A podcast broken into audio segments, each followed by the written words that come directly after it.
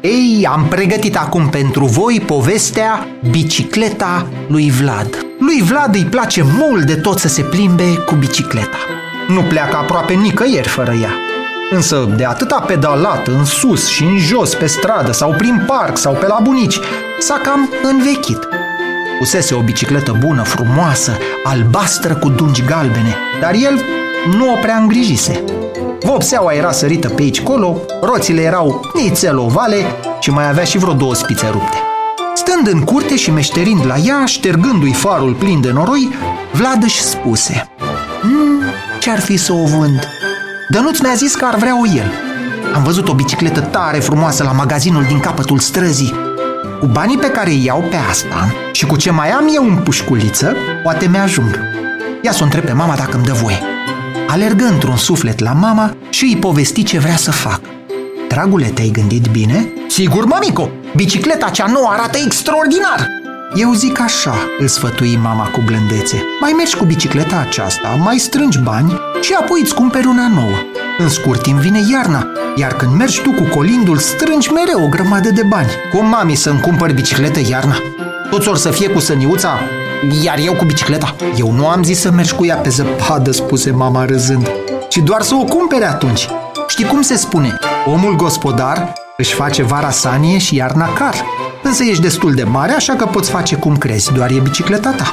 Eu îți dau voie, însă vezi ce spune și mama lui Dănuț. Vlad, care atât aștepta, alergă glonț la prietenul său, îi vându bicicleta la prețul convenit și se întoarse încântat cu banii acasă. A doua zi dimineața, luă tot ce mai avea în pușculiță și plecă nerăbdător direct la magazin. Dar vitrina era goală. Bicicleta extraordinară, care era singura din magazin, singura din cartier și probabil singura din lume, se vânduse. Stătea vlăduța al nostru în fața vitrinei și se uita lung și pierdut la geamul transparent la vițelul la poarta nouă. Nu-i venea să creadă. Ce greșeală am făcut, oftă el. Trebuia să păstrez bicicleta veche și mai strângeam bani. De ce nu-i fi ascultat-o eu pe mama? Trist s-a întors acasă și i-a povestit mamei toată întâmplarea. Iar mama, ca orice mamă, îi zâmbi, îl sărută cu drag pe frunte și ca să-i mai îndulcească amarul îi spuse Să ții minte vorba aceasta, pe care o știu și eu de la mama mea, de la bunica. Niciodată să nu dai cioara din mână pe vrabia de pe gard. Cum adică? Nu înțeleg. Adică să nu renunți la un lucru care este al tău pentru ceva mai bun, dar de care nu poți fi sigur.